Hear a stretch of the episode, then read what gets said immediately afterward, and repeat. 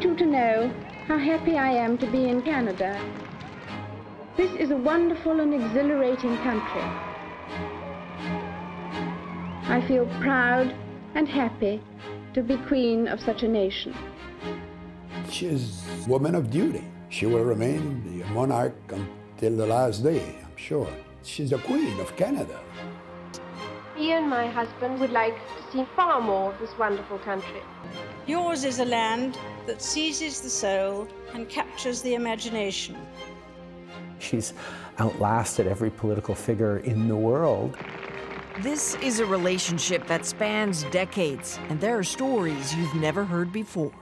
I am not just a fair weather friend. Canada is a country worth working for. The monarchy is a storybook that needs to end in Canada. I think we should never underestimate even a symbolic role. Wherever the future may take us, my admiration and affection for Canada is and will always remain clear, strong, and sure. I don't think we'll see her like again. Jó reggelt kívánunk mindenkinek, ez itt a Kanada Banda Podcast külön kiadása ismét. Jó reggelt kívánunk, köszönjük a kedves hallgatókat. Ez itt a Kanada Banda Extra epizódjának 12. része, vagy az extra epizódok közül a 12. rész, amelynek azt a címet adtuk közösen, hogy a korona és az árnyéka. Mert van a korona, és van az árnyéka is. Nem tudtunk csak jót vagy rosszat mondani erről, mert, mert ez is meg az is van. Rengeteg, rengeteg coverage van online erről az egészről. Általában magasztolják az egész dolgot, és valaki teljes gyászba vonul, de mivel nekem édesanyám idén, idén halt meg, nekem a hugom azt mondta, hogy nem tud azonosulni a problémával, mert aki 90 plusz évet megélt, és, és ennyi mindent tudott tenni életében, és ennyi, ennyi hasznos dolgot tudott tenni, ennyire teljes élete volt, az nem meglepő, hogy meghalt 96 évesen, és nem szomorú dolog, hogy meghalt, mert, mert nagyon-nagyon szép élete volt, és hosszú. Másnak ez nem adatik meg. Azt még mondd el szerintem, hogy édesanyjátok hány évesen hunyt el. Még 60 sem volt. Úgyhogy emiatt nem mindenki egyformán gondol erre az egészre, és erről is fogunk beszélni ma. De hol kezdjük el? Kezdjük az alapokkal, hogy mit kell tudni erről az egészről, vagy mondjuk az elérhetőségeinket? Szerintem avval, avval kezdjük, hogy hogy elmondjuk az elérhetőségeinket. Kamarabanda.com, facebook.com per Kamarabanda podcast. Küldhetek nekünk üzenetet e-mailben a studiókukac kanadabanda.com, és hálásan köszönjük mindenkinek, aki a patreon.com per kanadabanda weboldalon kevesebbel vagy többel támogatja a működésünket. Aki nem szereti a különböző lejátszókat, azt szedje le nyugodtan MP3-ban a weboldalunkról az adott fájlokat, és látogassátok bátran a weboldalunkat emiatt is, és olvasni való miatt is, ahogyan látogassátok meg az Elektromobilitás Podcastnek az oldalát is. A sónozban benne van az elektromobilitás.info weboldalnak a címe is ha elfelejtené valaki. Aki pedig menet közben, vagy kutyasétáltatás közben, vagy sütésfőzés közben hallgatja az adásainkat, az nem fog lemaradni semmiről, mert a kanadabanda.com weboldalon minden, ami az adásban elhangzik, megtalálható az egyes adásnaplókban. Igyekszünk magyar cikkeket és linkeket hozni. Amennyit csak lehet. De ez nem mindig sikerül, és nem mindig érdemes, mert sokszor a, a külföldi cikk, külföldi írás sokkal-sokkal jobb sajnos meg kell tanulni idegen nyelveket, ez nem elkerülhető, és egyre inkább nem az lesz. Nem az apukátok vagyunk, nem azért mondjuk ezt, csak előny. Az az igazság, hogy tudjuk azt, hogy a magyarok hozzávetőlegesen 57,6%-a egyáltalán nem beszél semmilyen idegen nyelvet. Nem mondjuk, hogy ez baj, nem mondjuk, hogy ez tök jó. Um, ki hogyan miként érzi. Ez csak egyszerűen így van az az igazság, hogy szerintem én magyar nyelvű cikket nem is néztem meg, csak egyetlen egyet összesen. Amikor felveszünk, szeptember 10-e van, és hozzávetőlegesen kettő napja hunyt el ő felsége. Az egészen biztosan kijelenthető, hogy sokkal-sokkal több információ érhető el az életéről, a haláláról angol nyelven, mint magyarul, és ezért is mondjuk azt, hogy tanuljatok nyelveket. Nem feltétlenül angolt, bármit. Each time I come, I have only to look out of the aircraft window, to be struck again by the sheer size of Canada, its beauty, and huge wealth of natural resources. Then there are the people of Canada. Here is the country's greatest resource. Én nem mondom vagyok, hogy vegyük át az alapokat, hogy mindenki ugyanazon a page legyen, ahol kell lenni ahhoz, hogy tudjunk erről az egészről beszélni. Kinek volt az uralkodója? Második Erzsébet. Ugye mindenki azt gondolja, hogy Angliának minimum. Az Egyesült Királyságnak. Nagy-Britanniának. igen, igen. Egy, egyre inkább bővül a kör. Az Egyesült Királyságnak. Mondjuk azt, hogy az, az Egyesült Királyságnak és a nemzetközösségnek. És a nemzetközösségnek a része 14 darab ország. Nem mondjuk el mindet, de úgy kiragadva néhány nagyot, Kanada, Ausztrália, Új-Zéland, stb. Tehát, hogy viszonylag komolyak, és vannak viszonylag kicsik is. Mint például Jamaika vagy a Bahamák. Szóval rengeteg, rengeteg, rengeteg része van az orsz- a világnak még mindig, amely ezen közösségnek része. Talán fogunk beszélni picit arról is, hogy ennek mi az értelme, ha van-e, és hogy miért csinálják ezt az emberek. De, de ennyien álltak közelebb Magyarországnál ez az egész, ez, ez a minimum, azt hiszem. És ugyanakkor Magyarországon is tudok rengeteg embert, aki, akit nagyon megérintett, mert főként személyiségében volt ő egy, egy megragadó személy, és nagyon régóta velünk van, tehát legtöbben nem is emlékszünk arra, hogy más volt a királynő. Hát még ott nem mondtak ki a mi életünkben, hogy Isten óvja a királyt. Nagyon sokan, akik most ezt hallgatják, sosem hallottak más, mint a királynőt. Nem emlékszünk másra. Igen, Erzsébet királynő 1952 óta uralkodik, 25 évesen lett királynő, és azért az a 70 év és 214 nap, amit ő a trónon töltött, azért az, az igazán egyedülálló. Egyetlen egy király volt, aki őt, őt meg tudta előzni ebben, ő pedig 14. Lajos király volt Franciaországban. Nap, nap király. Úgy azért könnyű, igen, úgy azért könnyű, ha négy évesen foglalod el a trónt. Érdekes, hogy ő nem halt meg 20 évesen, akkoriban, vagy 30. Szóval a, ő véget a világháborút még gyerekként próbált segíteni benne. Mit szeretné ezek közül, amit beraktál, beraktál ide sok mindent erre része, mit szeretné ezekről elmondani? Vagy ezt olvasmányosnak szerinted inkább a, a hallgatóknak? Csak itt röviden áttekinteném, hogy például soha nem járt olyan iskolában, mint bárki más Nagy-Britanniában vagy a világ másik országaiban, őt otthon tanították folyamatosan mindvégig.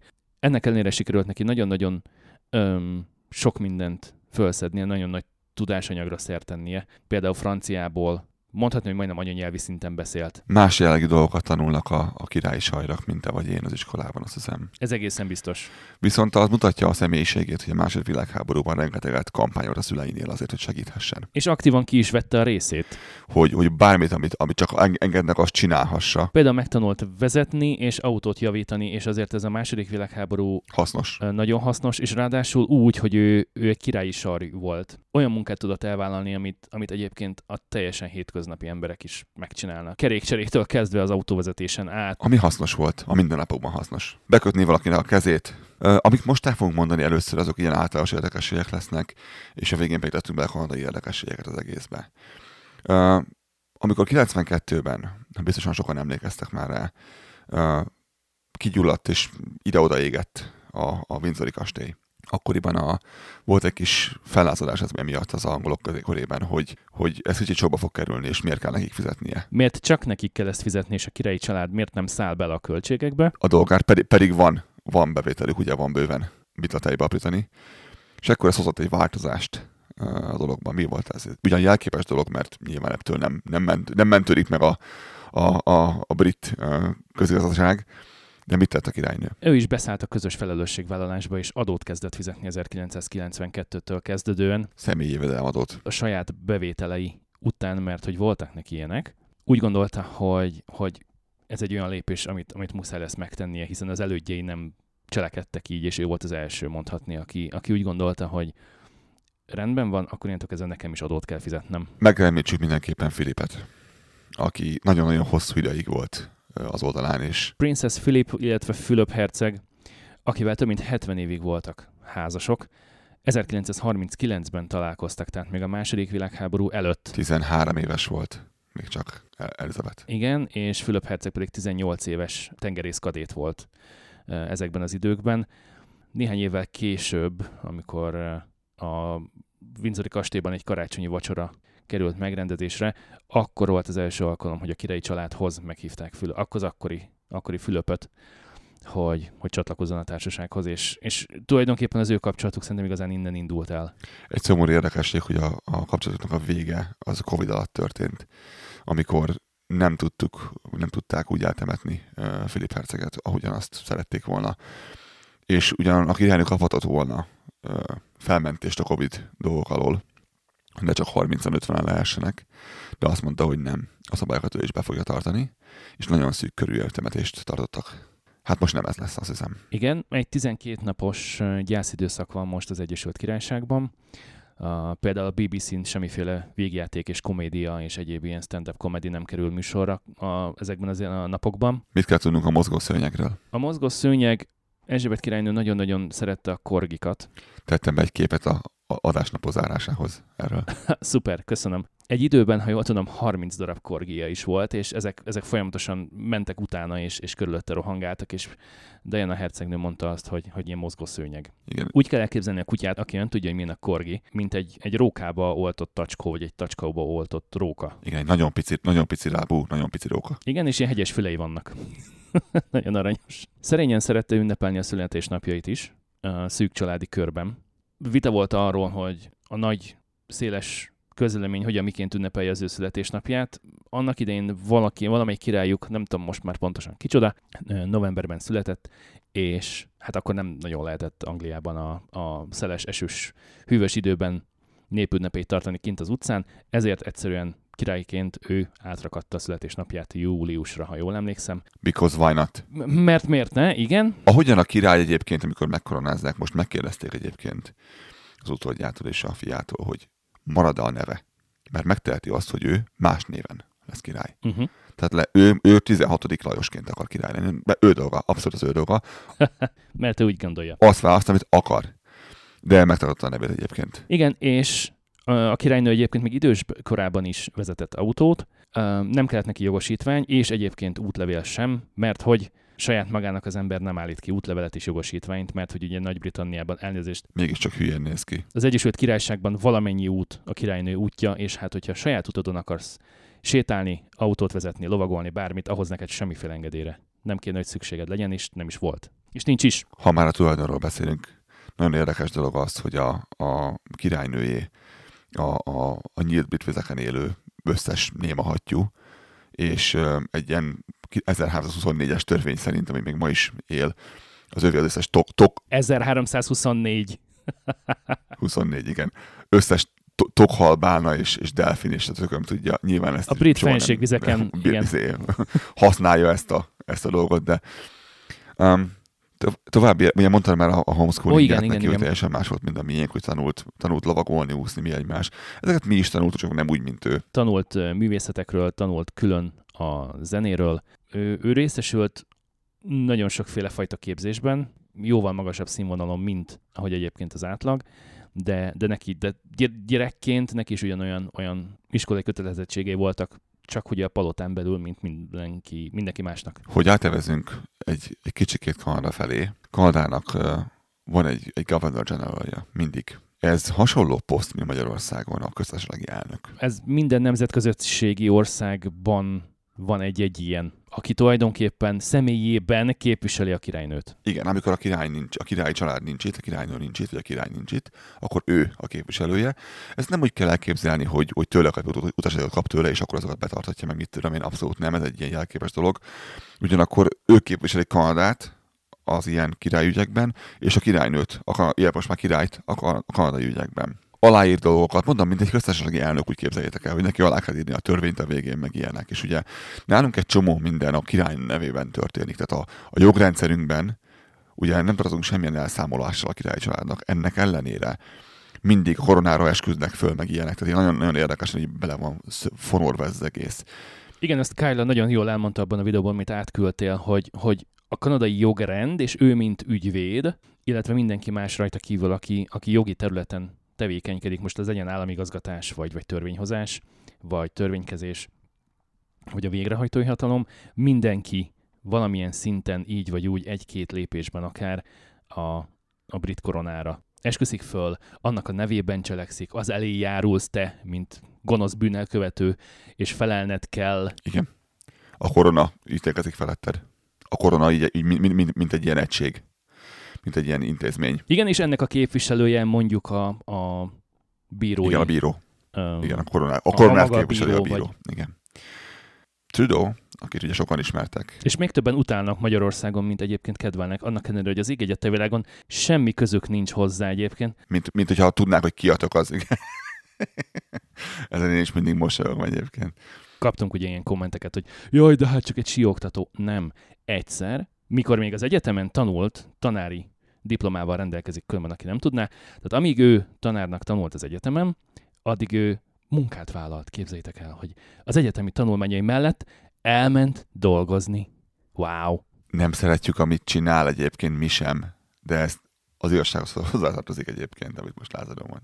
Tehát nem, lehet őt fikázni sok minden miatt, ez nem az a dolog. De hogy érted, nem azt ragadták ki, hogy hát ő csak egy tanár, hagyjad már, hogy mert van egy tanári diplomája, nem, hanem az, hogy sióktatóként dolgozott pár hétig, hónapig fönt a hegyekben. Magyarországon biztos nincs senki, aki egyébként az egyetemi tanulmányi mellett bármilyen munkát vállal. Érted? Hamburgert süt, vagy takarít, vagy kocsit most, vagy bár... De mi ebben úgyis jobbak vagyunk, mert van egy vízszerelőnk, oh, ezt ne felejtsd. Nem fűtésszerelő, de tök mindegy.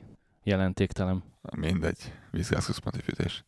Fridinak nagyon érdekes viszonya volt a, a királynővel, mert nagyon kicsiként már megismerte, mert az apukája is volt neki a 80-as években elnök. Miniszterelnök. És akkoriban nagyon érdekes szorít mesélt arról, hogy ő még nagyon kicsi volt, és mondták, hogy jön a királynő vacsorára. És el sem tudott képzelni, hogy milyen lehet ez a dolog. És kinőtte a cipőjét, és kapott új cipőt. És mondták neki, hogy nem lehet a cipő koszos. És a cipő nyilván retkes volt estére, mire jött a királynő és abszolút nem érdekelte. Az, az annyi alkozatot hogy egyszerűen egy ilyen annyira személyes és közvetlen volt, annyira nem érződött gyerekként rajta az, hogy ő a királynő, hogy nem lehet elmondani. És ezért ő rengeteg találkozott vele kicsikorától kezdve, és amikor mentek hozzá látogatóba, akkor vitték a gyerekeiket ők is és az egyik nagyon kicsi volt még, és állítólag bent a Buckingham palotában kinyitott mindenféle ilyen kis rekeszt, meg fiókot kihúzott, meg mit tudom én, és teljesen, teljesen ki voltak a... Ha már egyszer végre ott vagyunk, akkor nézzük meg körül rendesen. teljesen ki volt tőle állítólag mind a két szülője, hogy, hogy hagyd már, hát ki tudja hány éves, meg hogy mennyibe kerül, meg különben is tudod, milyen székre dolgok ezek. És a királynő meg mindig azt mondogatta állítólag, hogy hogy nem érdekes, gyerek, unokáink vannak nekünk is, ugyanezt csinálják akkor is, nem számít, ne foglalkozatok vele. Miről is beszélgettünk? És állítólag ilyen volt, ilyen közvetlen. Igen, nagyon, nagyon közvetlen volt maga a személyisége, nagyon jó volt a humorérzéke, szeretett nagyon uh, viccelődni, és együtt, nem másokon, hanem együtt nevetni a többiekkel. Uh, azokon a poénokon, amiket akár ő is elmondott, és nem csak másoktól hallgattak meg. Amikor az 1982-ben aláírták a kanadai függetlenségi nyilatkozatot. Ugye ott volt Jean Chrétien, ott volt Trudeau apukája, ugye az öreg Trudeau, és ott volt a királynő is, mind, mind hárman aláírták ezt. Ott volt egy jelenet, amit nagyon sokáig nem tudtunk, hogy mi történt ott pontosan, mert azt láttuk csak, hogy valamiért a királynő nagyon mosolyog, nagyon, nagyon örül valaminek, miközben Kretjénen látszik az, hogy ő, ne, ő nem annyira boldog éppen, és később tudtuk csak meg azt, hogy az történt, hogy a toll eltört, amikor alá akart írni vele Jean Chrétien, és csak annyit mondta, hogy merd, ami, ami kb. annyit tesz, aki nem tud franciák, hogy, hogy, hogy crap, hogy sajsze, hogy a francba, picsába. És a királynő ugye tud franciául elég jól, és, és csak mosolygott, miközben Chrétiennek keresztbe a szemöldöke, és, és nagyon sokáig nem mondták el, mi történt ott, de igazából szitkozódás történt. Egy nagyon, nagyon-nagyon vicces sztori, és, és tényleg királynő látszik, hogy nagyon jól összedagozott, mindeközben kemény volt. Azon túl, hogy minden kanadai állampolgárnak, tehát mindenki, aki Kanadában él és munkaviszonyjal rendelkezik, ilyen éves szinten mennyit is mondtuk, 3-4 dollárunkba kerül az, hogy, hogy fenntartjuk a Buckingham palotát? A teljes, a színjáték, igen. A teljes show műsor. A látványpékség. Fejenként 3-4 dollárotba kerül. Neked is, nekem is, meg mindenkinek is. És ha esetleg az történik, mint ami történt jó pár alkalommal, hogy a királyi család ide látogat Kanadába, az bizony önköltségi alapon történik. Tehát mi fizetjük azt is. Tehát mi fizetjük, igen, a teljes költségét, hát minden mi szervezünk meg. Mikor itt voltak annak idén, emlékszel, a Vancouverben lakott a, a két kiúró kedvencünk is.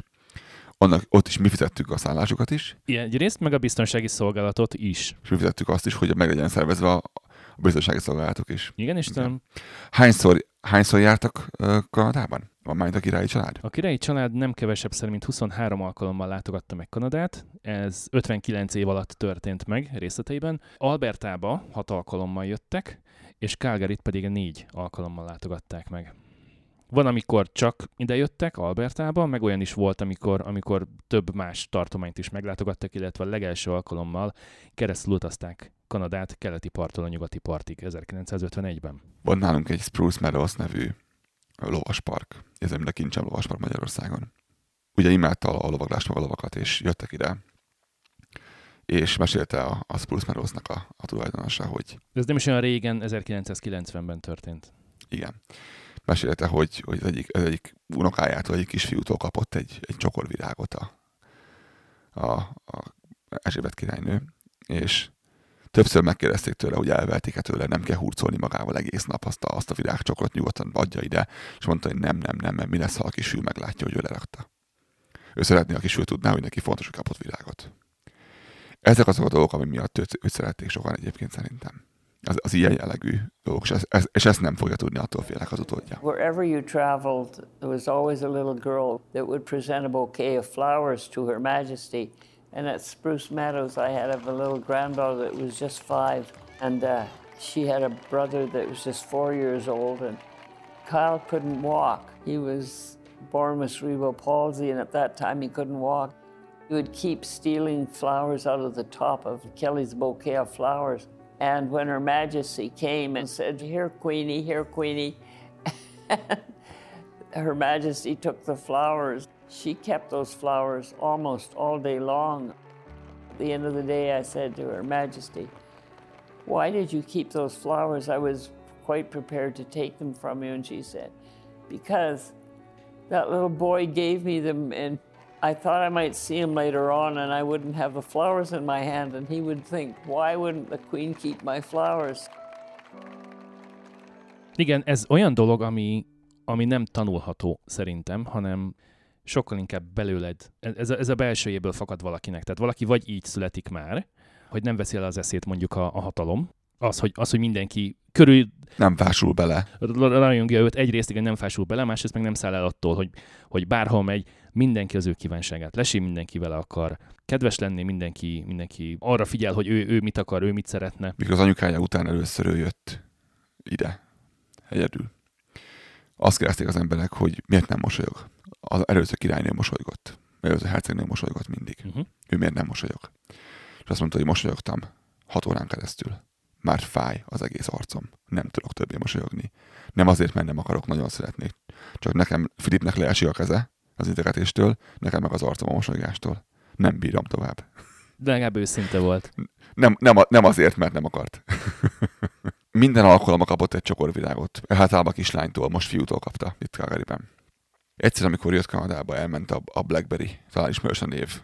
Elment a Blackberry gyárba, gyárlátogatásra. Ugye a BlackBerry az egy kanadai cég, aki nem tudta volna, volt. Előtte Előtte RIM-nek hívták, és ők voltak azok, akik az Egyesült Államok elnökének is szállították a mobiltelefont, mert annyira jó volt a titkosítás. Mert az volt a biztonságos idén. készülék.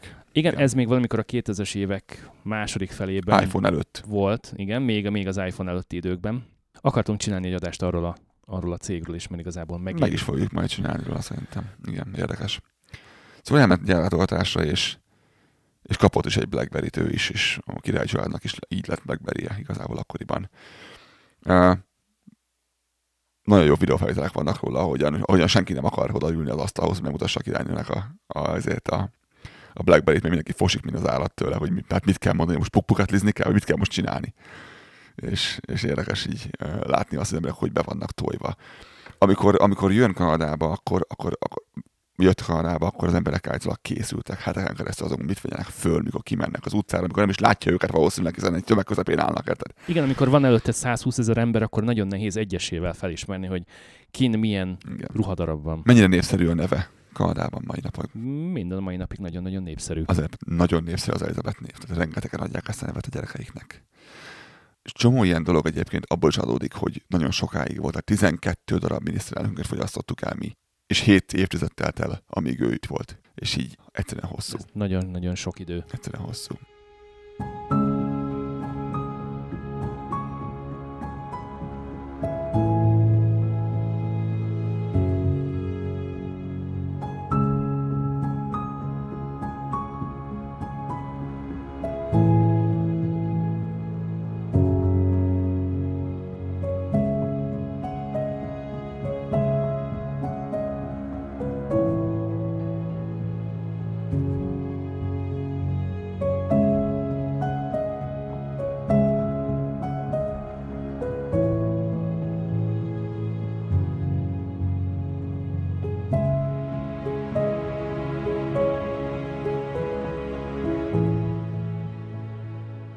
Bontsuk ketté innentől kezdve, én azt mondom, ilyen pro és kontra részre. Mi az, ami, ami, ami jó abban, hogy van a korona, vagy volt a korona, volt, volt második Erzsébet?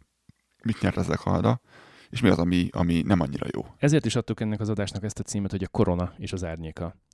Mert, mert kétfelé tudjuk bontani. Mert kétfelé tudjuk bontani. Egyrészt Erzsébetnek az uralkodását, másrészt pedig brit királyi háznak a tevékenységeit? A korona, korona jelenlétét nálunk. Igen. A korona jelenlétét nálunk, igen, igen. Függetlenül Erzsébettől.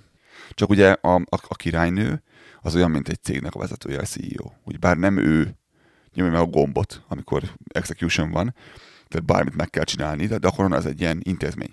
És ő a képviselője az intézménynek, ő, a, ő, a, ő az arca. Mondhatjuk azt, hogy ővé, a, ővé az utolsó szó? Hm, ezt nem tudom. Annak ellenére, hogy mondjuk a törvényhozás tekintetében az ő szerepe mondjuk úgy, hogy jelképes, tehát ő nem fog beleszólni abba, hogy ki milyen törvényeket al- alkosson vagy hozzon. Igen, ő nem, nem úgy fogalmazták a, az angolok a BBC-n, hogy she can't weigh in into politics. Tehát, hogy nem befolyásolhatja a politikát. Ő ott lehet, beszélgethet, mosolyoghat, beszélhet emberekkel, de nem befolyásolhatja a folyásírát a dolgoknak Angliában. Ennek ellenére nálunk ez többször megtörtént Kanadában. Erről mindjárt fogunk beszélni. Mit, mit nyertünk azzal, hogy, ő, hogy, ő, hogy a, a király családa, a korona az itt volt Kanadában. Van például egy Victoria Day-ünk. Lehet, hogy ez Elizabeth Day lesz? Hát nevezik ezt? Szerintem meg fog maradni, illetve a Victoria Day az, az, az marad, tehát hogy azt, azt nem érinti, de lehet, hogy lesz egy Elizabeth Day is, ugye? Alexandrina Victoria királynő 1819. május 24-én született, és egészen haláláig 1901. január 22-ig uralkodott. Az sem volt rövid akkoriban, öcsém. Ő 1837-ben foglalt el a trónt, koronázására 1838. június 28-án került sor, tehát ő is elég hosszan uralkodott. Ugye ő volt a leghosszabb ideig trónon lévő királynő Erzsébet előtt. Az, az ő arca van a Gunless című filmnek a izé, borítóján, nem? Nem a borítóján, hanem a vegyesbolt falán, amiben a, a főhősünk... A falon, igen, úgy értem. Borítóján. A főhősünk beleküld egy golyót később. Szóval van nekünk egy Victoria déjünk itt Kanadában, és lehet, hogy lesz majd még egy Elizabeth déjünk is. Ugye Victoria Day az a születésnapjához kötődik, tehát minden május, hogy is van, harmadik hétfője, azt hiszem, ami nekünk az egy munkaszüneti nap, és elképzelhető, hogy Elizabeth után is lesz majd egy ilyenünk. Ez, ez a májusi ünnep nálunk, igen. Mit, mit tudunk második Erzsébetnek a viszonyáról Kanadával? És a kanadaiak viszonyával vele? Szerette Kanadát, és ahogy, uh, ahogy Trudeau is elmondta a beszédében, hogy kitartó szeretetet táplált a kanadaiak iránt, és, és Trudeau is úgy beszélt róla, hogy ő volt a királynőnk, és erővel, bölcsességgel szolgált mindannyiunkat 70 éven át. Azt a sztorit mesélik, hogy mikor még egészen kicsi volt, ötödik, ötödik George királlyal, papája volt ugye neki ő. Volt egy kicsi kis ilyen, Nagy mi a lokkabin magyarul ez a, úgy értem, igen, papa, igen. A, mi, mi a lokkabin magyarul? A, ilyen, milyen kunyhó hívják Fakunyhó, ezt? A, ilyen, ilyen rönk, rönkökből épített kunyhó. Rönkház, rönkház, rönkház ez az. Ö, oda jártak be, pa, pap, a papával oda jártak be ö, te délután tartani, játszottak. És ö, ő mindig úgy élte meg az elmondások szerint, hogy akkor Kanadába megy. De aranyos. Ő akkor belép Kanadába, és, és, és Kanadában vannak, mert a kanadai favágokról sokat hallott, sokat olvasott. A, a királyi vizeteknek Kanadában periódusnak kell lennie. És semmely más, egyik másik ö, tartományban sem járt annyit, mint Kanadában ö, a király család innentől kezdve. És mint mondtuk, amikor jöttek, az emberek nagyon szerették, nagyon készültek a király családra. Mit vegyenek föl, hová álljanak, pú, tudnak-e vajon beszélni velük. A mi királynőnk is volt, az érezhető volt. Bármilyen régi felvételt megnézel, fogod látni, hogy, hogy egyszerűen az emberek nagyon várták.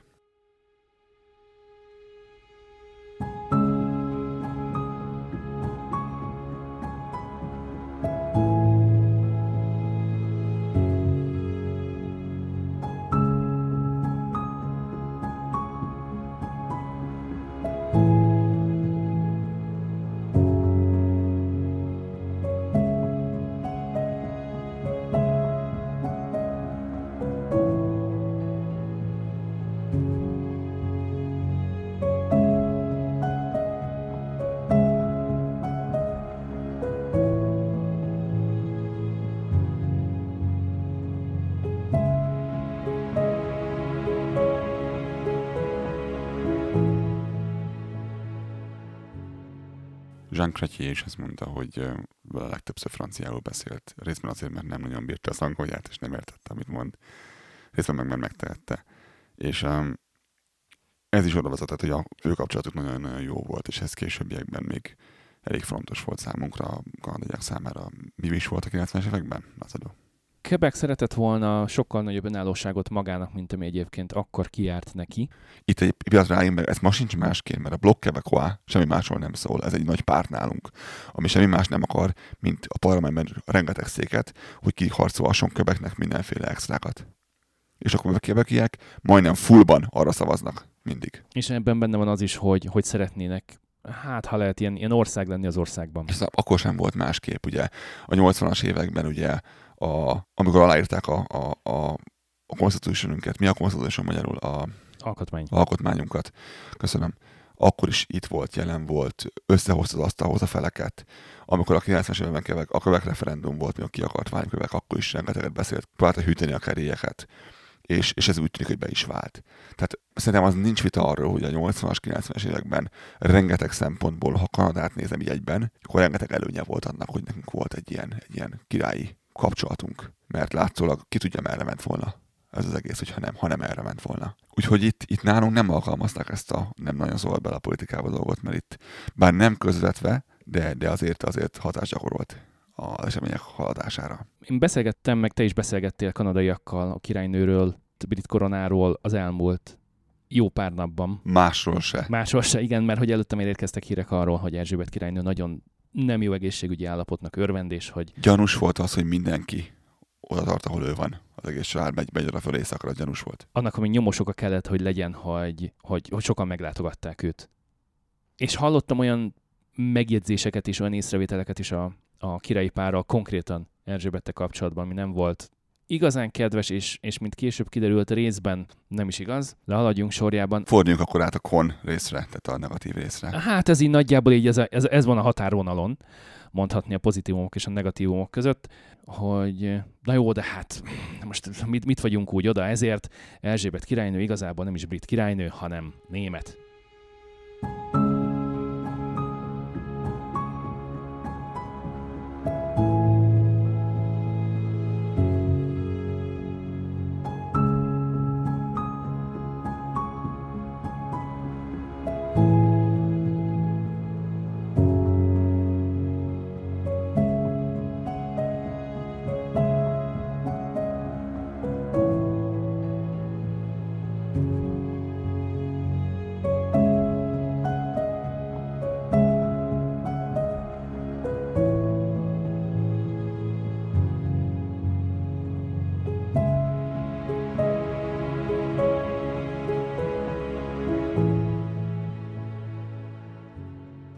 Hogy érted? Szóval a lényeg az, hogy a királyi családba innen-onnan természetesen különböző nemzetekből is beházasodtak az elmúlt jó néhány évszázadban, és akarva akaratlanul is vannak görög, norvég, dán, orosz, svéd, román, spanyol és német felmenők is Erzsébet életében, illetve vérvonalában, bocsánat. És itt azt hozták föl, hogy hát, és hogyha hát ugye én, ha én ugye európaiként, magyarként ismerem a történelmet, akkor tudhatom, hogy azoknak a németeknek ott, messze Európában, ott volt nekik egy Adolf Hitlerjük, és hát ugye Erzsébet királyné meg német, de hogy várjunk egy pillanatot.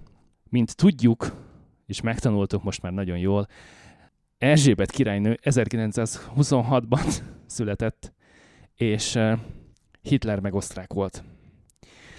Úgy... Am, amúgy no para. ezt, ezt, ezt nagyon nehezen bírtam ki röhögés nélkül. Tehát amikor valaki fölháborodott hangulatban olyan, olyan már-már forralodó vérrel, erejében nyilatkozik, és, és mondja lesz neked szemtől szembe, akkor, akkor nagyon-nagyon vigyázni kell arra, hogy ne röhög arcon azonnal. Hogy én, én értem ezeket az észrevételeket, csak egyrészt, hogy ne beszéljünk hülyeségeket, tehát, hogy Hitler osztránként Németországban csinált idézőjelben olyan karriert, amilyet ő csinált magának, annak semmi köze ahhoz, hogy, hogy egyébként van egy olyan brit uralkodó, akinek a felmenői között volt olyan, aki hozzáment egy német származású állampolgárhoz. Mi a franc a reláció? Mit tudunk mi ebben kezdeni? Semmit. Feltételezem Magyarországon, illetve itt Kanadában is rengetegen vannak olyanok, akiknek a nagyszülei, dédszülei, a dédszüleinek a szülei között vannak úgy orosz, mint német, vagy bármilyen másik nemzetiségű felmenők, és ezzel te most mit tudsz csinálni? Semmit. Az ég egyet a világon nem számít ez semmit. De ezt is föl tudták neki róni, hogy hadd de bezzeg. Én meg ott állok értetlenül, miután kiröhögtem magam belülről, hogy öh, lapozzunk. Vannak, vannak olyan, olyanok, akik nagyon upsetnek és, és furának tűnnek, és elsően nem érted, hogy miért van. Idehoznám a, a tweetet például, amit, amit ma reggel mutattam.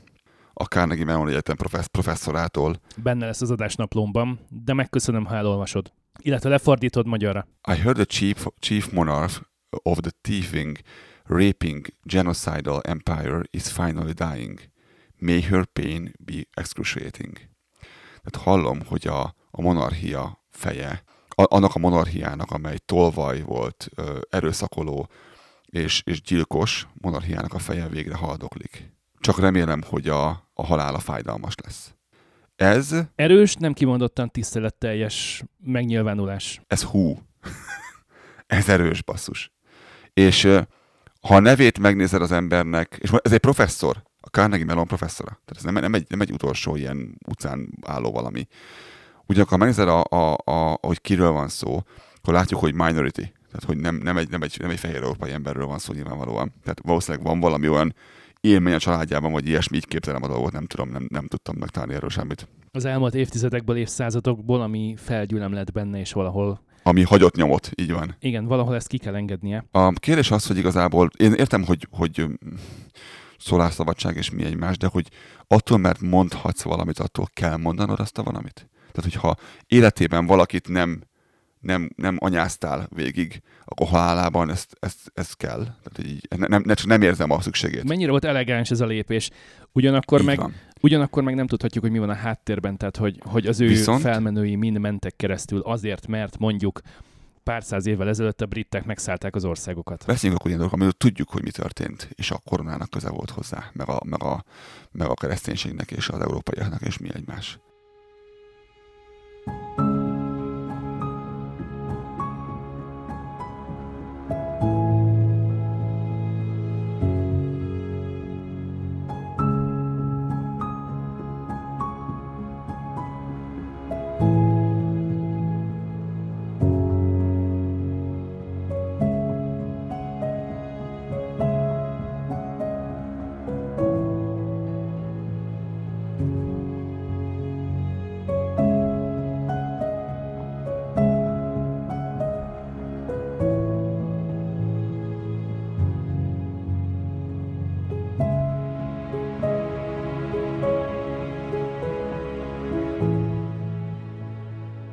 Kanada, akkor nem mehetünk el szó nélkül, és nem is szabad elmenni szó nélkül a Residential School intézménye mellett, amelyik, amelyik a bentakásos iskolák. Majdnem, hogy 200 évig álltak fent, és a 90-es években zárták be az utolsókat itt Kanadában. Összefoglalva egy mondatban arról van szó, hogy a őslakóban szülött mikor éppen milyen gyereket elviszik a családjától, egy bentlakásos iskolába. Erőszakkal természetesen, tehát ez nem olyan, hogy iskolakötelezett a gyerek, és majd elviszed a suliban, nem, hogy konkrétan elvitték. Elviszik valahová iskolába. Ja, azt, azt, azt nem nagyon mondták meg. Tehát nem is, hogy szomszéd utcába, valahová elvitték iskolába, hogy civilizálódjon már az a gyerek végre, ne, ne egy ilyen, egy ilyen ö, bokorlakó legyen. És értjük a szándékot, hogy szeretnék integrálni a népcsoportot, de ezt nem így csináljuk. Azt hiszem, ezt kimondhatjuk. Ez sem elegáns. Amikor megfosztottad őket a teljes kultúrájuktól, és egyébként pedig abszolút tehát úgy bántál vele, mint a haszonállatokkal se. By the way, te jöttél ide. Ez meg a másik. Nagyon fontos, fontos eleme ennek az egésznek. Igen. Igen, és erős volt vitánk különben, hogy, hogy most akkor tulajdonképpen mit is kéne csinálni Kanadában, mert igazából az lenne a legjobb, hogyha a korona elég tételt fizetni az őslakosoknak, és ezután a következő nap összecsomagolna az összes európai, akinek európai felmenői vannak is itt Kanadában, és hazatakarodna a saját földrészére. És hagyná békén az őslakosokat itt élni. Aki szeretne erről olvasni, azt tud a Kanadabandán. Nem is keveset. Linkek az adásnaplóban. Pontosan miről van szó. Mert ez egy nagyon-nagyon grim, egy rettentően szomorú és, és megrázó téma, hogy hány gyerek halt meg ezekben az iskolákban ilyen olyan körülmények között. Egy is sok, de közel járunk a tízezeres számhoz. Voltak iskolák, ami alatt több száz darab gyereket találtak meg eltemetve a templom alatt. És ebben nagyon nagy szerepe van ugye az egyháznak, nagyon nagy szerepe van a koronának. És ezt, emellett ugye e, emiatt nagyon nehezen mennek el azokat, akik ebben érintettek. I don't think the Queen knows that we have marked every piece of the territory with our inuksuks. It's not crown land to us. It's our land. I thank you for welcoming us so warmly here today. Amalu Kuvaso Gici. Mint ahogy már mondtuk korábban, ugye Elizabeth, mondtuk korábban Erzsébet királynő. Számunkra nehéz, hogy melyiket mondjuk, bocs. És a mindenkori brit uralkodó áll a nemzetközösségnek az élén.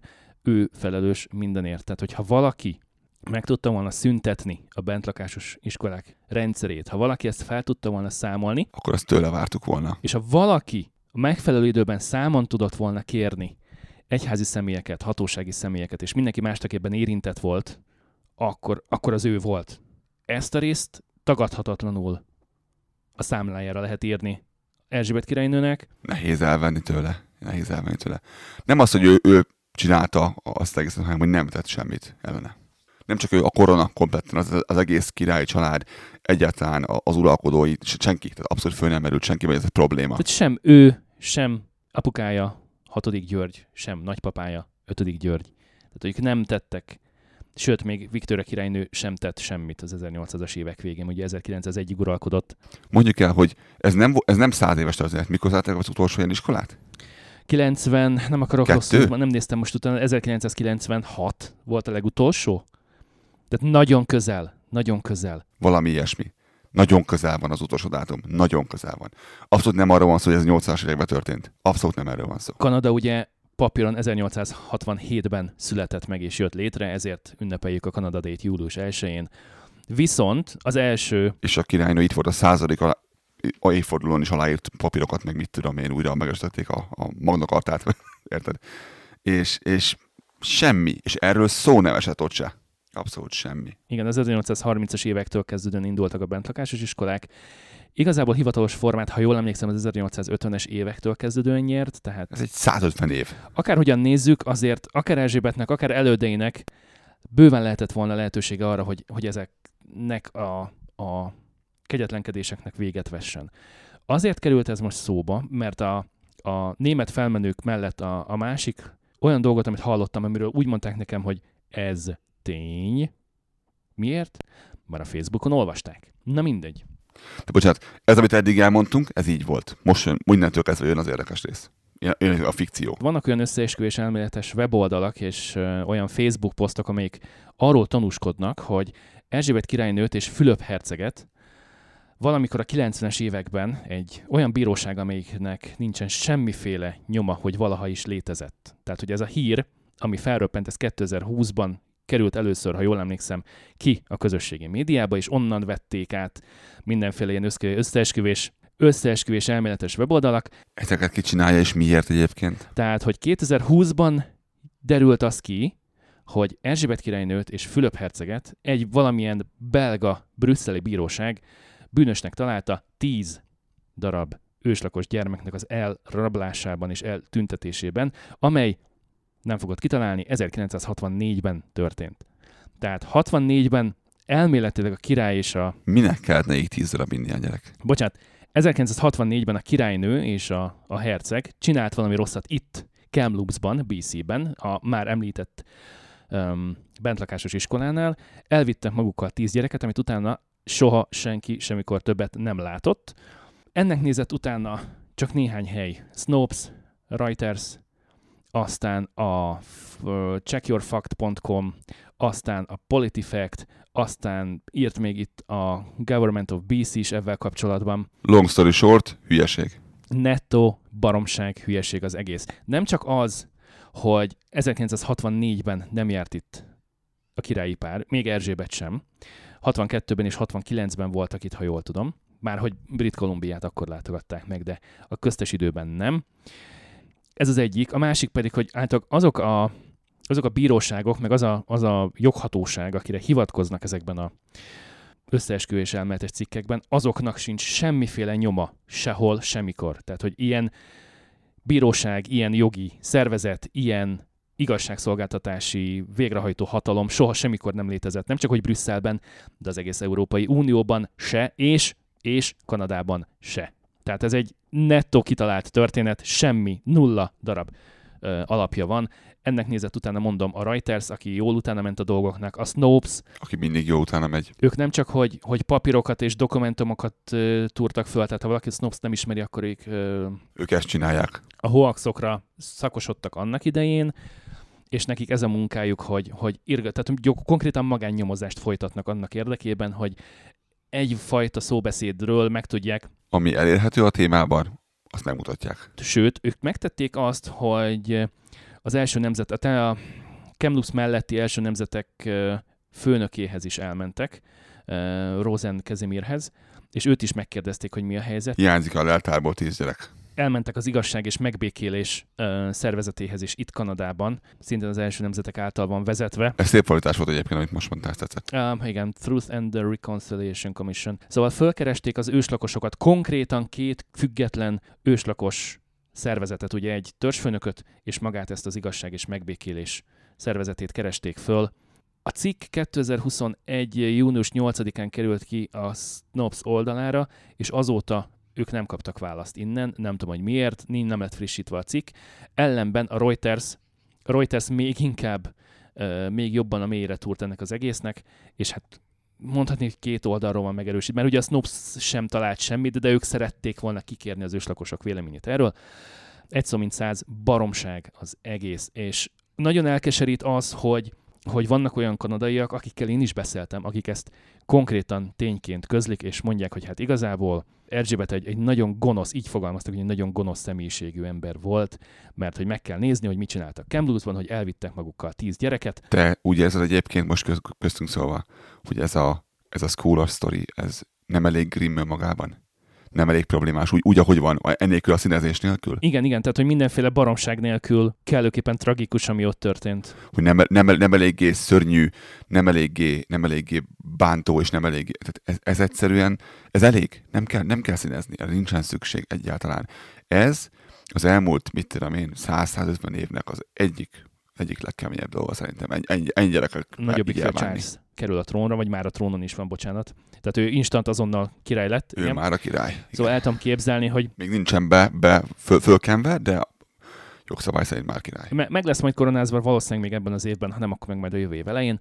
De, de mindegy, szóval 2022-23, szerintem ilyen 2030-2035-ben majd elő fognak ám kerülni olyan történetek Charlesról is, ami majd elmeséli, hogy hát még a, még a Diana alatti időkben, amikor ők még házasok voltak, akkor ő miket, hogyan, miként csinált. Természetesen erről senki semmit nem fog tudni, és erről nincsen semmiféle riport az elmúlt 20 évből, de majd 2035-ben valaki megírja róla jól egy Facebook posztban, természetesen, vagy nem tudom, milyen közösségi médiák lesz akkor, vagy csinálunk majd egy ilyen TikTok 2 virtuális videót erről, hogy fú, képzeljétek el, hogy 1991-ben, amikor Charles és Diana ott voltak, akkor hú, na, Szóval, hogy ilyen, ilyen baromságok is előkerülnek sajnos valakinek a halála esetén, és ez szerintem ez rettenetesen tapintatlan és bunkó. Tehát, hogy ez nekem rosszabbul esik, amikor valaki abszolút nettó hazugságokat terjeszt valakiről, aki értemszerűen már nem tudja megvédeni magát, mint az, amikor valaki sok évtizednyi elfolytott dű és fájdalom után egy tweetben kifakad. Mert azt valahol meg tudom érteni, hiszen ő érintett. Igen. De hogyha ha mondom, picit is tovább túlsz, és fogunk betenni majd a, ide egy, egy részletet valakitől, abszolút érted, amikor olyanok, akik akiktől a földjét elvették, akik, akik, akik... Akiktől mindent elvettek, tehát a kultúrájukat, a gyermekeiket, a földjüket. Még emlékeznek arra, a papájuk, a nagymamájuk. Ők, ők nem tudnak örülni ennek az egésznek. Ők, ők nem tudják úgy nézni, hogy mi néztük azt, hogy koronának milyen jó volt, hogy itt volt a korona. Ők ezt másként látják, és ezt, ezt tudom értelmezni, hogy miért látják másként. Ezért van a korának egy árnyéka. She would have met all the elders in town and be introduced to her with their Inuktitut names. But that didn't happen because he's there as a queen and we are the subjects. The weight of colonialism is heavy in the northernmost communities of Canada.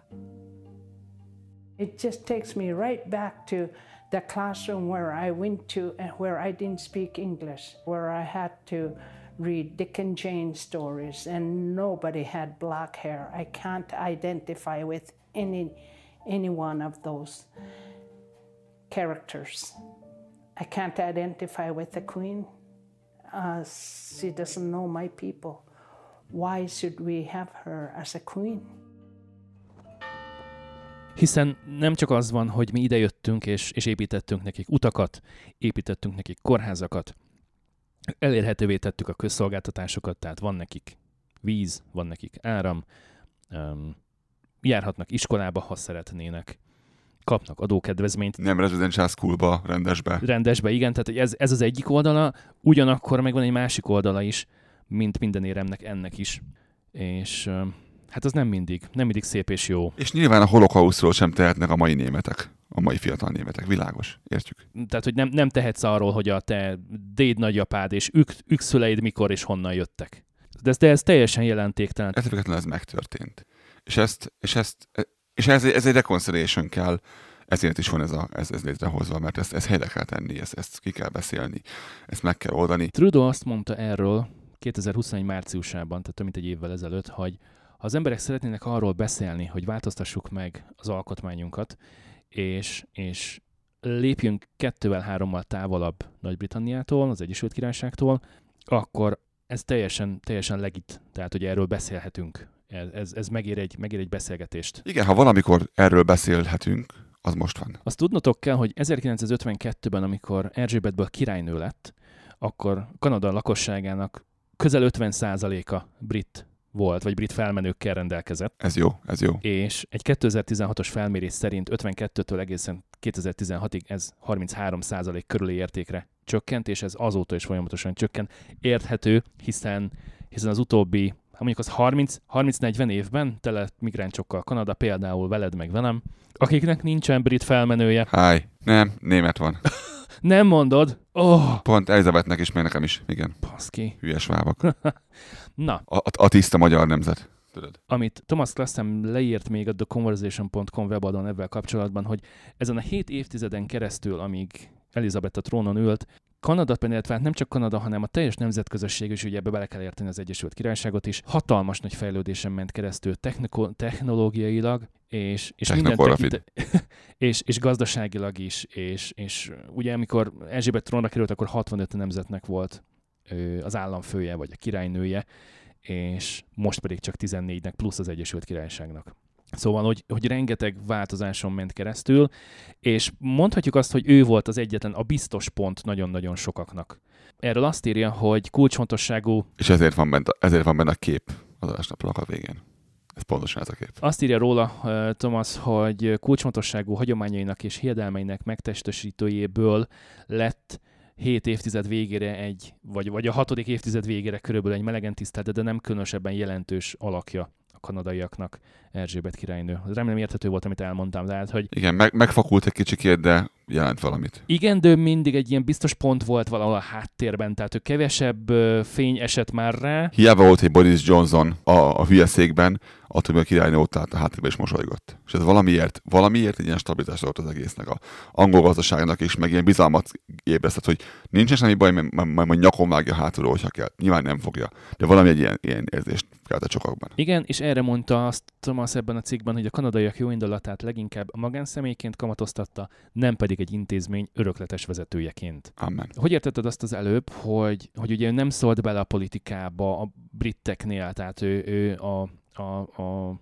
az államvezetésnek, a törvényhozásnak nem mondta meg, hogy mit és hogyan kéne csinálnia. Ellenben ezen a kontinensen már nem volt ennyire, nem volt ennyire um, visszafogott, ha lehet így fogalmaznom. Hát Trudeauval és Kártyével való kapcsolata rengeteget segített abban, hogy ez a két csapat összejött.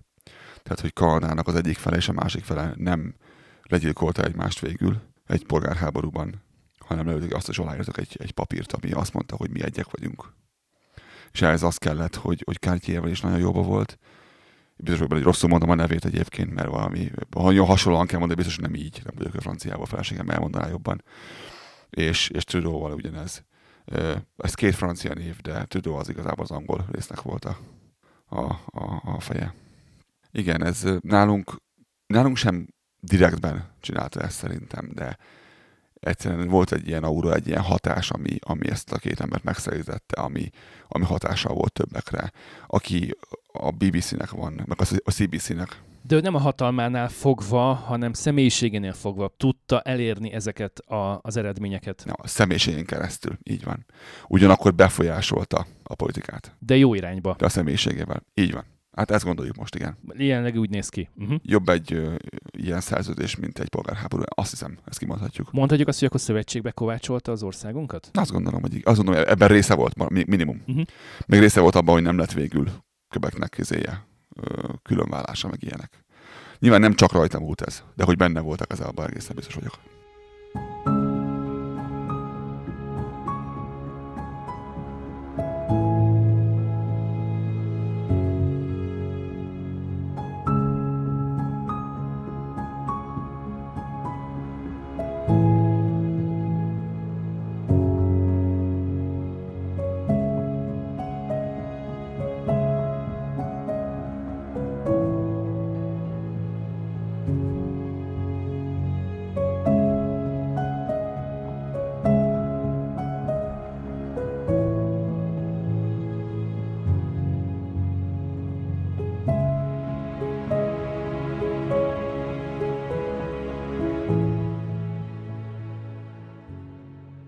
Adásnaplóban meg fogjátok találni az Ipsos, neve nem hangzik nektek sem. Sonda, igen. Uh, Sonda Ipsos Magyarországon. Szóval az Ipsosnak van egy kutatása 2016-ból. Igen, ez nem egy magyar cég, és ez ekkora. igen. Szóval az Ipsos megkérdezett kanadaiakat 2016-ban és 2020-ban is, ahol is 81% azt mondta 2016-ban és 2020-ban is, tehát hogy semmit nem változott a véleményünk. Mondhatjuk ezt kanadaiaknak négy év alatt hogy a királynő, mint uralkodó, jól látja el a feladatát. Tehát 81% volt elégedett avval, ahogy, ahogy a, a királynő végzi a munkáját. Lebontották ezt, mert közben nézem azon a, a, a közleménykutatásnak az eredményeit. A leginkább a királynővel, Brit Kolumbia lakossága volt megelégedve, ők 85%-ra értékelték. De ők hippik, Legkevésbé. igen, igen. És mondhatjuk legkevésbé talán, talán Alberta mondta, csak 82 százalék. No way. hogy... no way. Igen, tehát 10-ből, 10-ből 8 Alberta azt mondta, hogy a királynő az nagyon jól csinálja a dolgát, és a legkevésbé meg volt, a legkevésbé nem is Alberta most nézem, hanem Quebec volt vele megelégedve, képzeld, nem 72%-ot ért el. Tehát ott, ott mondhatjuk azt, hogy... Ők meglázadnak mindig. 10 emberből nem 8, nem 10 emberből csak, nem tudom, hat és fél mondja azt, hogy, hogy jól csinálja a dolgát a, a, a királynő. Hát jó. Érdekes módon a nők jobban kedvelték őt, 84% volt elégedett vele, a férfiaknak csak a 77%-a, és megcsinálták ezt életkorra lebontva, és az 55 év felettiek mondták azt 2020-ban itt Kanadában, hogy 89%-ban elégedettek. És ami nekem meglepő volt, hogy a 18-34 éves korosztály azt mondta, hogy ők 76%-ban értékelik azt, amit a királynő csinál, és hogy, és hogy az úgy teljesen rendben van. Tehát, hogy négy fiatalból három azt mondja, hogy ez itt tök oké. Okay. Pedig minden generációval egyre messzebb kerül tőlünk, és szerintem ez az egész, ez a, az a látványbérség. Főleg úgy, hogy nem, nem Angliában élsz, tehát hogy, hogy tényleg valahol ott élni, és el, el tudsz menni a Buckingham palotához, meg mit tudom én, az egészen mást tesz, mint az, hogy időnként azt mondják, hogy, hogy a korona nevében. Érdekes különben ez, mert föltették a következő kérdést, aminél 62% mondta azt, hogy a királynőnek és a királyi családnak sokkal kevesebb öm, szerepet kéne vállalnia a kanadaiak életében, és ezzel a kijelentéssel többé-kevésbé, vagy nagyobb részt egyetértett 28 százalék. Tehát mondhatjuk azt, hogy a kanadaiak egészen biztosan három de azt mondja, hogy, hogy tulajdonképpen erre Whatever. a királyi házra, meg erre, igen, er, er, erre a címszre igazából így. nekik nem is nagyon van szükség. Jó van ez így, de nem érdekel. Körülbelül. Én, a legtöbben, akivel én beszéltem, így áll hozzá különben, hogy tőlem, tehát kb. ez a különösképpen nem érdekli, de igazából nem is zavarja. A harmadik kérdés, vagy a harmadik vizsgált pont, ahol 53%-a mondta azt a kanadaiaknak, hogy Erzsébet királynő uralkodásának végével, ugye ez 2020, tehát nem arról beszéltek, hogy majd, ha ő egyszer meghal, csak ha majd nem lesz már trónon, igazából Kanada minden tekintetben szakíthatna. Szakadjunk el. A brit monarchiával, tehát hogy, hogy teljesen önállóak legyünk, tehát hogy semmiféle kötődés ne legyen, lépjünk ki a nemzetközösségből, stb. Tehát, hogy 100%-ban legyen Kanada független, 53% mondta azt, hogy, hogy az legyen így. Érdekes különben, hogy a Az érdekes a fele-fele, nem? Igen, hogyha ha ezt megnézzük tartományokra lebontva, akkor a kebekieknek a 70%-a mondta azt, hogy igen, Erzsébet királyné eltűnik a trónról, akkor hagyjuk francba ezt az egészet. Hé, és a tartományoknak felül, ahol sok a, sok a, a indigenous people? Azokra nem találtam itt leírást. Mert én tőlük hallom, én tőlük hallom mindig azt egyébként, hogy a, a mi, tehát az én és az ő kapcsolatunknak, a fehér ember és a, a részbelű kapcsolatának jót tenne az. Ha, ne, ha elszakadnánk tőlem, ez egy lépés lenne a jó irányba. Így fogalmaztak. És ez... Um... Érdekes különben, mert itt csak a tartományokat írják, meg úgy Kanada, meg, meg életkorra lebontva, de így, így konkrétan nincsen senki, akit megkérdeztek volna a területeken. Szóval, ha, ha valami hibázik -e, Mint általában. Valami hibázik ebben. Kit, kit érdekel Yukon vagy Northwest A 13 emberrel. Rohadt Kanada, különben mindig itt csinálják különben. Abszolút mindegy leszarják. Ha valahol hibázik ez a közménykutatás, akkor pont itt, hogy a, a területeken élőket szerintem nem kérdezték meg. Egy elég fontos elég fontos szegmens pedig. Vagy, vagy nem tudom, hogy mi történhetett, mert ugye azt tudjuk, hogy a kebekiek 70%-a mondta azt. Vagy csak kevesen vannak, és nem látszik. Hát még az is lehet, nem tudom. Keves próbálok lenni. Szóval ugye a kebekiek 70%-a mondta azt, hogy hagyjuk a francba ezt az egész nemzetközösség nevű dolgot. Saskatchewaniak és a Manitobaiak 63%-a, az Ontarióak 46%-a, és ugyanez igaz Brit Kolumbiára is mondta azt, hogy, hogy nem kérnek többet Erzsébet királynő távozása után. Ez inkább, ez inkább nem kérünk többet, mint amennyire kérünk belőle. Ha jól olvasom, akkor Alberta volt az, aki azt mondta 42%-ban, hogy tehát a, a, a legkevésbé akarna elválni a nemzetközösségtől és a brit koronától. Nem érdekli őket. Valószínű, hogy ez is benne van. Igen, hogy mi, ki, ki miért, milyen választ adott, és az mi a, volt a motiváció, vagy a gondolatmenet mögötte, az megint egy jó kérdés. Azt nem tudjuk. Az a helyzet, hogy ebből ugye az derül ki, hogy a hollandiak inkább távoznának, mint nem. Ennek ellenére, ha ezt megszavaznák, népszavazáson, fogadjunk nem menne át. Azért nem menne át, mert nem lenne meg a, a szükséges minimum, tehát nem mennének el, nem menne el 50% plusz egy szavazni, mert hogy ugye ezt beszéltük már, hogy, hogy milyen mértékben csökkent le az angol, vagy a brit felmenőkkel, vagy a brit lakosok száma itt Kanadában. Valószínűleg azok, akik keletről jöttek, most az indiaiakat leszámítva, nekik kb. tök mindegy szerintem. Aki Európából jött, és nem volt igazából kötődése nagy-Britanniához. Rengeteg ember tök mindegy. Kb. tényleg tök mindegy. Tehát, hogy abszolút nem, nincs. Igen, a másik, amit tudnotok kell, hogy... Miért ne- neked nagyon fontos dolog ez egyébként? Most őszintén. Abszolút mindegy. Nekünk például igazából tök mindegy, hogy ki ül a trónon. Nem oszt, nem szoroz a mindennapokban. Abszolút. Mint hogy a te életedet sem befolyásolja az, hogy egy bajso, bajszos szar a köztársasági elnök, vagy sem. Itt a végazadásnak, úgy Igen, hallom. mert nem tudok beszélni. Na mindegy. Szóval, hogy, hogy tök mindegy, hogy ki a köztársasági elnök, tök mindegy, hogy ki a királynő, vagy a király, főleg itt Kanadában. Ez annyi, annyiban jelenik meg nálunk, hogy több a, a coverage, több, több műsor jelenik meg a CBC-n erről. Ennyi beállt része vagyunk ennek az egésznek. Igen, és hogy most az is teljesen mindegy, hogy kinek a képe van a, a pénz érmén, vagy a vagy bankjegyen, mert, mert úgyis kártyával fizetünk. Tehát, hogy készpénz, nem is tudom, hogy mikor volt utoljára a pénztárcámban. Nem, nálam mindig van 20 dollár a tárcámban. Ilyen biztonsági tartaléknak. De szoktad nézegetni, hogy ki van rajta, nem? El van rakva egy külön fiókban, és ott van. Nem, nem használom, azért van, hogy már jártam úgy már többször, hogy lehalt egy óra hosszára a rendszer, és muszáj voltam venni egy tejet. Tehát, hogy ez erre van, semmi másra. A 20 dollároson pont Erzsébet királynő arcképe látható, de a többi pénzért nem. És mindegy, és mindegy, hogy amerikai, ugye mindegy, hogy kanadai, vagy ausztrál 20 dolláros. Vagy új-zélandi. Vagy új-zélandi. Teljesen normális dolog az, hogy Kanada lakossága megoszlik ez ügyben.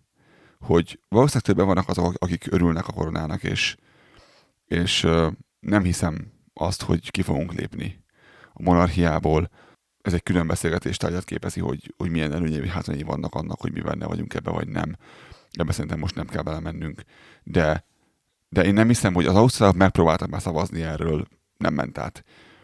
Ez annyira, annyira megosztó dolog, jobban, mint Trump. Ezen nehéz mit kezdeni, és alkotmányt kéne borzsatani hozzá, még mi egymás, ez egy, ez egy bonyolult dolog. De sokan szomorúak, sokan, sokan sokat nem érdekel és kevesen vannak, akik pedig ilyen tweeteket írnak. Hölgyek, urak, köszönjük a mai hallgatást. Sziasztok! Köszönjük a megtisztelő figyelmét mindenkinek, találkozunk legközelebb. Sziasztok! It is not easy to say goodbye, because although I am going to a country which is my first home, I am also leaving a country which has become a second home in every sense.